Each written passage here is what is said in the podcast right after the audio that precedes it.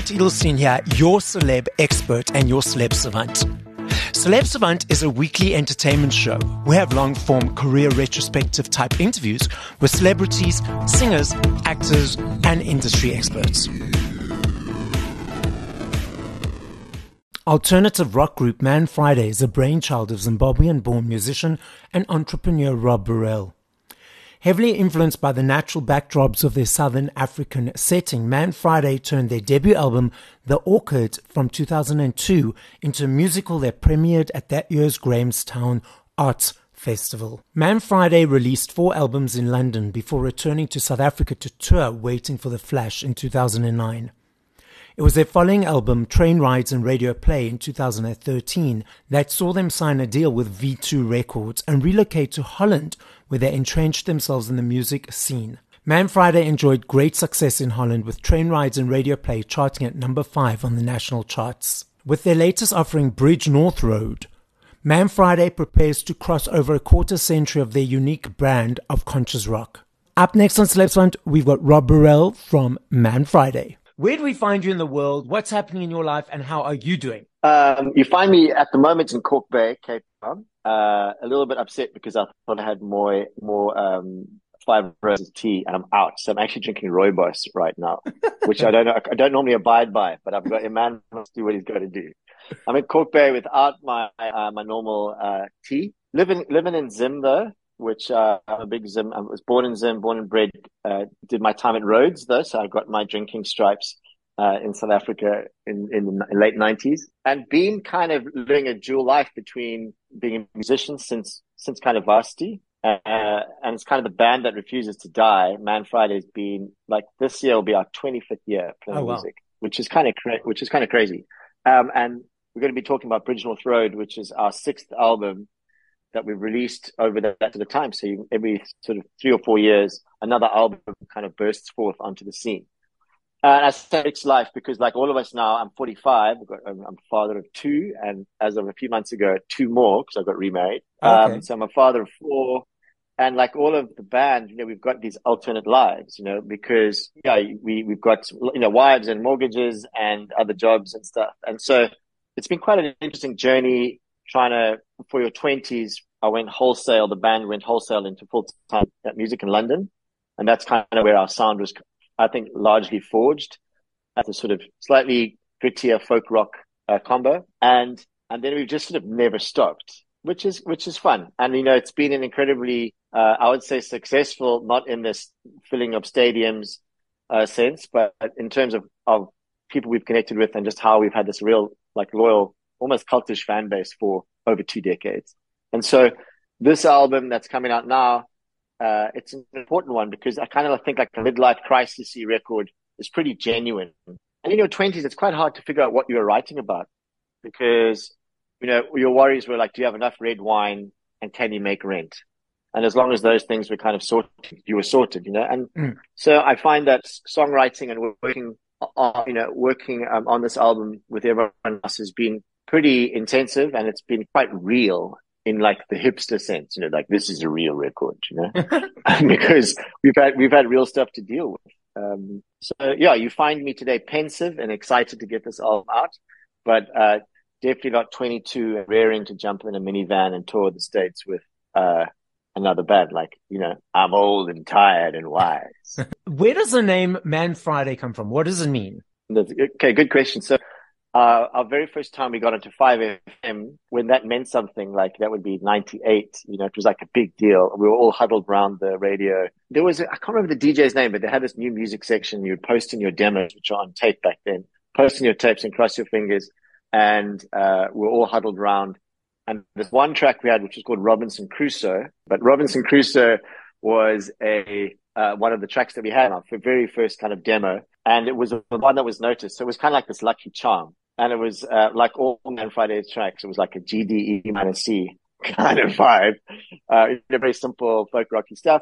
And when it got onto radio, that's the first time I thought, man, this is just the whole journey of just getting to this moment. It's been so much fun. Maybe I want to do more of this. And so we got a bit of funding for our very first album from that demo, and we got onto radio for the very first time from that demo. So when we decided to call the band Man Friday, at the time we were called, get this, Mind Your Head, which is like it's such a student name, right? Yeah. Such a student band name. And I said to the guys, we can't be called Mind Your Head. It sucks. And I said, let's make it some sort of something related to Robinson Crusoe, because it's been a kind of a lucky track for us. So we thought about being called Crusoe or a whole bunch. And then I don't even know the story, but when Robinson Crusoe gets shipwrecked on the island, there's a native islander on who's been, who dwells there, and they become friends. And it's that character. I said, hold on, let's just choose this character. Let's call ourselves Man Friday. And then why call us Man with two N's was just like a cool thing to do. And it's actually been ridiculous because people can't find us on Spotify because they search for MA Single N Friday, of which there's some like crazy rapper from Detroit called MA Single N Friday. Okay. So if you ever start a band, don't start some whack spelling of it. Just like call it Coldplay without K, you know? Okay. So you've mentioned some of the journey, but let's rewind. How did you guys meet? Was it a varsity? You mentioned this is a sixth album. So from the beginning to where we currently are, the hybrid journey version of Man Friday. It would be the sort of varsity era, which was, that album was called Looking Up. And we still play some of the songs off that track, that album now. So I think the songwriting was okay. We were all terrible musicians, really bad. And then it was a shift from post-university to where do you want to go in the world? And I was like, I think I want to play music. So let me go to Cape Town. And so all of those band members, with the exception of my guitarist, Justin, he was moving to Cape Town for like a grad placement job. So I said, well, I don't have a job, but I'll move to Cape Town and we'll continue playing music. And so there was the varsity format, of which one survived. Then I did Cape Town for a few years, and was, pub jobs and living on the bread line. But we were playing a lot. And that's when we got this funding. And so the next album called The Orchid was, we got, I think, £4,000 from an anaesthetist in London whose demo tape, as obviously this guy was going through his own kind of rebirth, and he thought, I fancy being a record label, and I've just found these dudes. And he wrote to me, and I remember being, in those era of university when in the labs, like the computer labs. Yeah. That's where I was, and I remember pressing send and receive on my student number at ru.ac. That's an email address, and this email came to me and said, hey, my name is Dr. Pat, and I'm an anaesthetist, but I've got a love for music, and I heard your demo. I'd love to finance it. So that's quite a cool start. And so I've always been a little bit of a dictator as the sort of frontman and kind of band leader. So I said to people, like, either you're with me or you're against me. You're going to leave your jobs, and we're going to move onto the banks of the Tia Vatis Kloof Dam, which is just outside of Cape Town, and we're going to live like Chili Peppers did in that house. We're going to go and live on the banks for 2 months, and we're going to record like this definitive record. And everyone did it. Hey? So they all left the jobs. And we lived out in this little apple farm, hence the name The Orchid. And we wrote this 11-track album. And it was a super visceral time of my life. I would have probably been 21, 22, as with the rest of the band. And we had this, I ran quite a tight ship. Like every day we'd get up, we'd go for a swim in the dam to this raft, kilometer round trip. So we were all kind of getting a bit buff. We would play volleyball after breakfast for an hour, and then it was like work.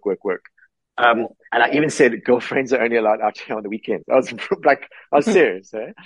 And so we did this record. And again, if I'm being honest, if I listen to the tracks, the musicianship, probably me at the forefront of being terrible, at my craft. I hadn't like picked up the guitar when I was 8, or been taken under some pianist's wing when I was 11. I was just really kind of mostly from like gospel roots, playing like scripture union songs. That was kind of like my, but the songs, again, something in them, I'd say. And that album, right at the end of it, I was going for one of those swims, and I had this idea, why don't we turn this album into a show? Because having been at Rhodes, I was quite close to the Grahamstown Arts Festival and what it meant. Yeah. So I came back from like the dam, and I said to the guys, dudes, this album, why don't we turn it into this theatre production? And they were like, what do you mean? I said, well, we'll sing a song, and then I'll show some slideshows in the background of like my life growing up in Swabi, because that's interesting to people. And it was interesting because Zim in 2002 was massively topical. Like it was front page news in most countries because of the like what was going on there politically and the farm invasions. And it was quite a topical place. So I said, hey, why don't we parlay this into something interesting? So I wrote to the festival, and Grahamstown Festival was like, yeah, we'll have your show. And so with this, like, this album and this kind of quirky little theatre production, we did that show, and we got spotted by a talent scout from the Edinburgh Festival. Oh, wow.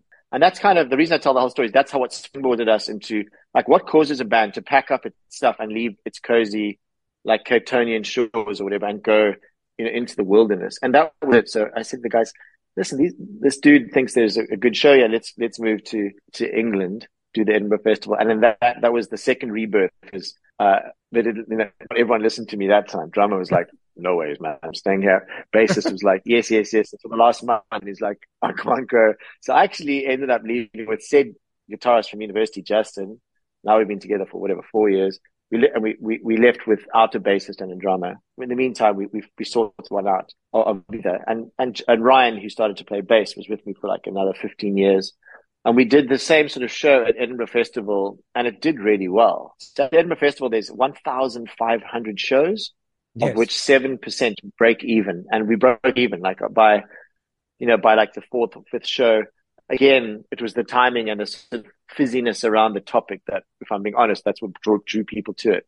So yeah, and that brought us onto British shores, and that began a decade of really probably like the epicenter of music in all of our lives, because we were all young and free and didn't have any commitments, and we spent that decade trying to break the London scene. In that next decade, Sunburn and Wonder, which is kind of like a cult favorite. And the album Blue Sky Science was our third record that came out. And on that, You Bring My Beat Back was also quite a big hit. Now, when I say hit, you know, this was like in the, hey, at the side of the bar on the way out, we sold 80 CDs last night kind of thing, you know.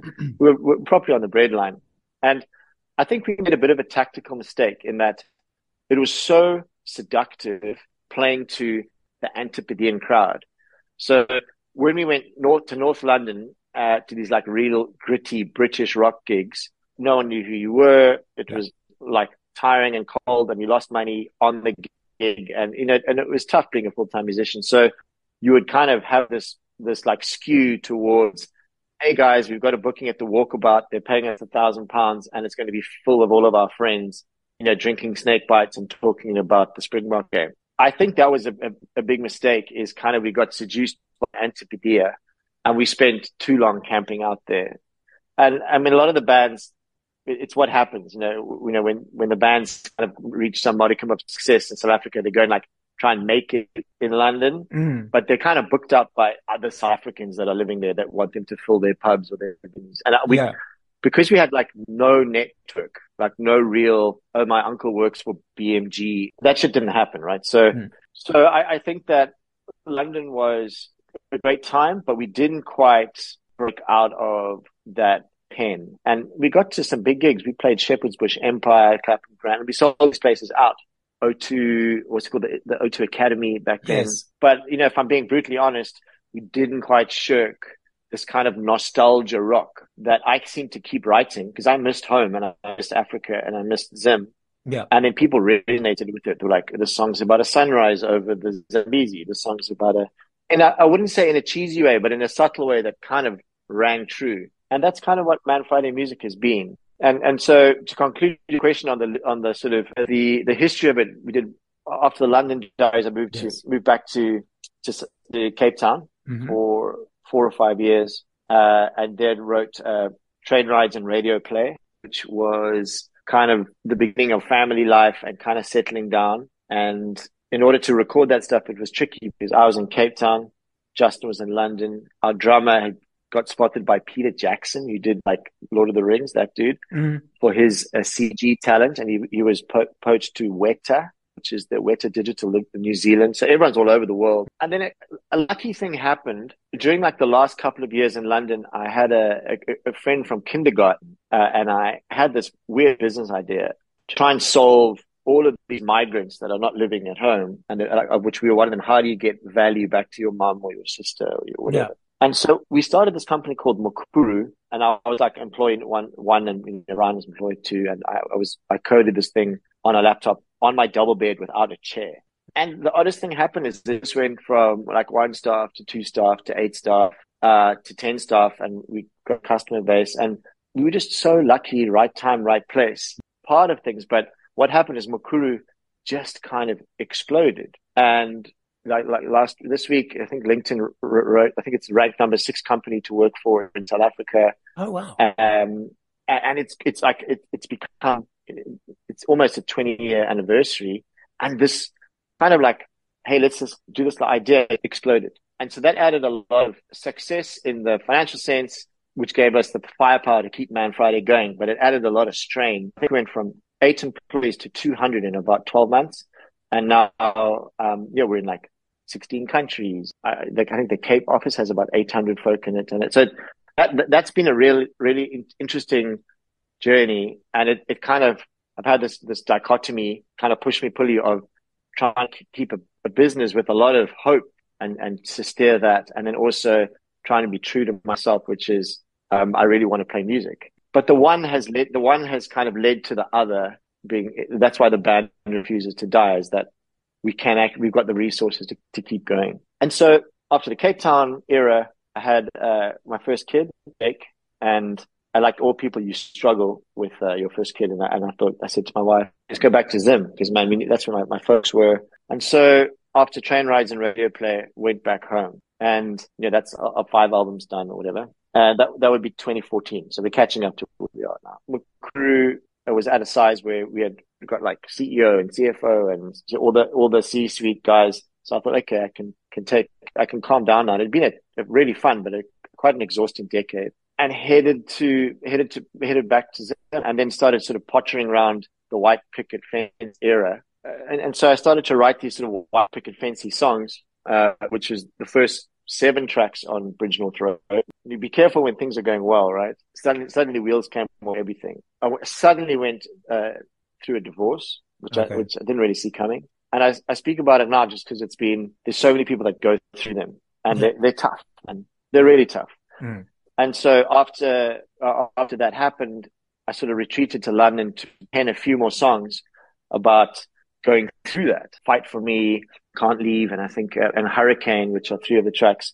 This is what's so interesting about the record, is that there's kind of 7 white picket fancy songs written over maybe as many years, like over 7 years. These songs, finding these little gems that were crystallized. And then I go back to London and work on 3 more of like what has happened to my life.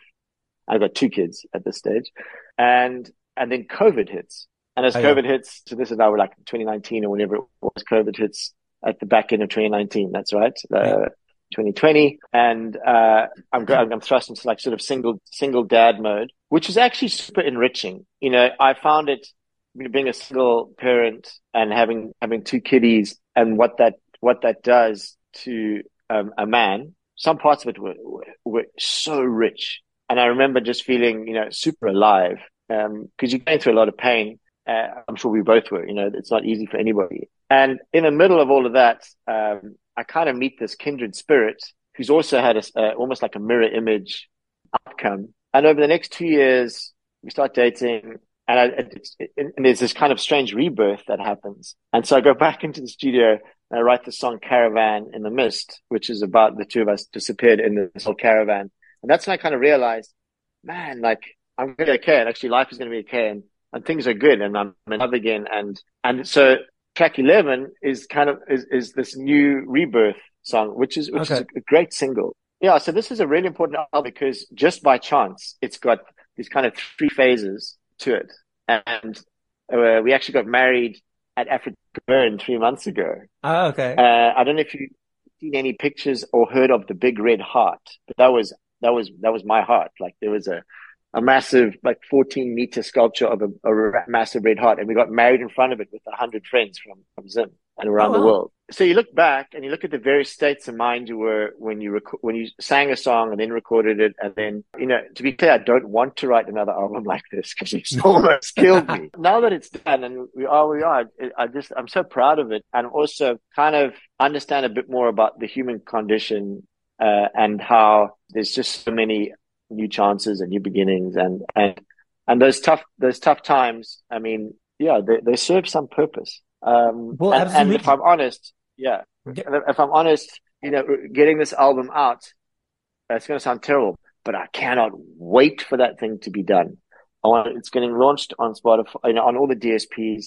And I really want to see the back of it because, you know, COVID, like in everyone's lives, put this strange pin in the natural process of getting stuff out. It was quite weird to sit on these tracks and not release them because you're waiting for the right time and all that. And so, I want to get this thing out, and I never want to see it again. Like, I just don't want to see this album again. But it says, you'll still perform it, but I mean, not necessarily experience the experiences that you needed to go through to create it. Yeah, exactly. It's kind of like being pregnant for 3 years. You know, like, it's not right. You just want to be pregnant for 9 months, like normal, like all the other albums. So yeah, I feel super blessed as to where it all landed. And in the end, it was kind of meant to be this very strange arc.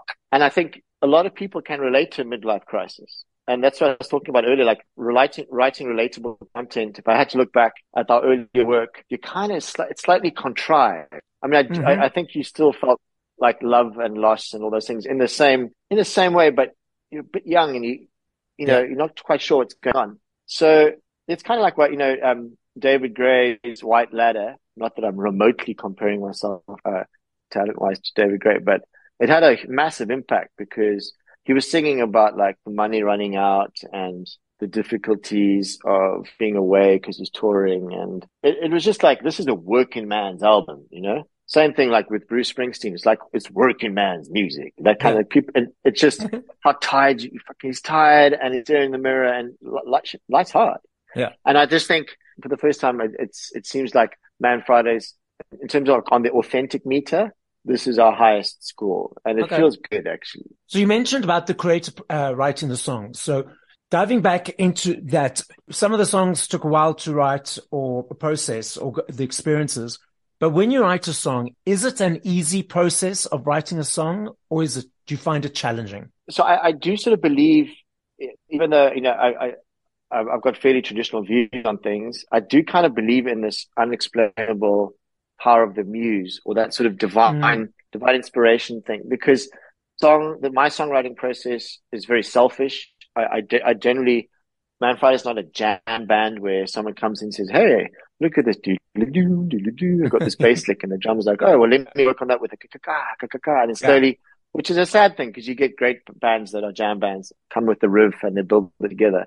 I'm quite a selfish songwriter in that I need to feel it, and I'm huddled away in a corner in my room with my iPhone on recording, and then I'll come back to the band and be like, guys, I've written this song. That's historically how it's happened. And you need a special type of band member to be cool with that. Generally, just good folk with low egos, where I'm probably a bit of a dick with a big ego, you know? and that kind of goes together quite well, those combinations. Yeah.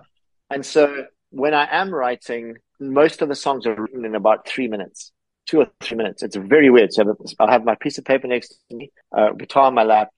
I'd be sitting at a table typically, and I'll have had like a little ditty on the guitar. Kind of whenever I'm at home a bit bored, I'll grab it off the wall and I'll play maybe for 30 seconds and hang it up and continue doing something like that. Then like next day, grab it off the wall. But I'm never singing anything. I'm just feeling like a lick. Some sort of progression, and inside the progression, you've got all those 6 notes that meet the next 6 notes that meet the next. And in that sort of randomized mass, there's suddenly a melody that you're like, this is interesting. And then suddenly, like, it's like fishing. There's like a bite and then a bite. Okay. And then suddenly the line gets a hit. And then I write the whole thing lyrically and the melody and the chorus and then it's done. So it's kind of weird. And it's nothing that you train for or get taught, or it's a bit spooky, especially the meaning of the song. Like I didn't sit down and say, I really would like to write a song about, and then lyrically, when you take a step back, you realize this has got this common thread and it seems to be about this. Okay. So it's awesome. And it's very cathartic. Even if you're not going through that same feeling, you can identify with someone else's loss or someone else's predicament. And in the end, I'll then take that bare bone skeleton back to the band, and that's where they piece together, and they obviously will be like, why don't we shorten that or lengthen that? But generally the track is there. Okay, so now speaking of songs, I love this game. I know if I had to ask you this question in 3 days, 3 months, 3 hours, 3 weeks, I know and I recognize your answer will be different every single time. and I get that. But if you had to push play to 5 songs by other artists once we finish this conversation, what would those 5 songs be and by whom? Great question. Okay, I like the Bonfire by The Hunna. So that's Hunna. And Bonfire, it's like a rude London rock band. Great. I dig that. Probably Please Forgive Me by David Gray, because it's a classic for me. Crash Into Me by Dave Matthews Band. I'd have to say Murder of One by Counting Crows. It's the last track on the August and Everything After album. And my last pick would be Keep Your Head Up by Ben Howard. And what's it called? I can't remember what it's called. I think it is Keep Your Head Up by Ben Howard. Oh, by Ben Howard. Okay. Ben Howard. Cool. Great list. Those are my 5. Okay, brilliant. Are you going to be working on a next body of work moving forward, or you're just focusing on this for now and then seeing what flows? Yeah, I think what if there's anything that would change is working on albums. I think the world is changing, and I have to say it, like, I kind of feel that this album, massive project length stuff, I also feel a bit fatigued from it. So yeah. I think what's left is I'm actually building a great studio at home. And I think it's going to be a conduit for other local musicians around Southern Africa to come and record. And actually, it's built on Bridge North Road. So Bridge North Road, the name of the album, is the road I was born on. Okay. The house I still live in. And so Bridge North Road Studios is going to, I hope, be a fantastic place where we unearth new music and we, you know, you're at AfricaBurn and someone comes into the open mic night and you're like, oh, wow, please fly up to Harare and let's capture that. Yeah. That's the idea. And so with now access to that level of studio, I just hope I'm sort of feeling it, you know, if you build a lap pool in your garden, you're going to swim lanes, right? Yes. Or if you buy a mountain bike, you're going to go for it. So yes. I'm kind of doing this in a way to be, to reinforce my resolve to not stop playing music, because it's been 25 years. And I almost think the fact we haven't been derived by like the stadium filling success, which then creates that was successful. Now this is not sort of mentality. We've always just been hovering at around this level where we've just never wanted to stop. And so building Bridge North Studios, I think it's going to push me into action to wander through in my undies with a cup of tea and record that idea, you know? Yes. Hopefully there's no one else recording at the same time when that happens, but that's the idea. So to answer your question, I'm thinking, you know, if my health stays intact, then another 25 years of Man Friday music. And I think the sad shift is your brethren that you play with. So Justin and Michele, you know, the guys that you played with for so long live all over the world now. And so you do find sort of soulful, spiritual, breaking of bread that happens because you've been through times together and you remember that gig and remember that festival and remember that crazy chick at that sort of thing. You don't share that with like, not session musicians is probably the wrong word, but maybe it is the right word. Yeah. You know, if I'm in Cape Town and I need a great piano part, I'll call up Emmanuel and he'll come in and these guys will be the best musicians I've ever played with. But something is lost. Yeah. In that sort of bromancy time at the tiller thing. And I don't know if I'll find that again, and maybe that season is over, but, and I miss it a huge amount. I play with session musicians often because of geography, and they're all fantastic and we put on a good show. But on the off chance, like for the wedding at AfricaBurn, the band flew in from all over the world. And when we play together, people, you see both versions of the band, they're like, man, that's like, you know, that's proper fire, and we can see it, and it probably sounds even technically worse than when you're playing with your session folk, but there's just that brotherhood, and it's a cool thing to be part of. As a finishing message to the listening audience, what would you like to say? Firstly, thanks for having me. It's been cool, man. I really appreciate it.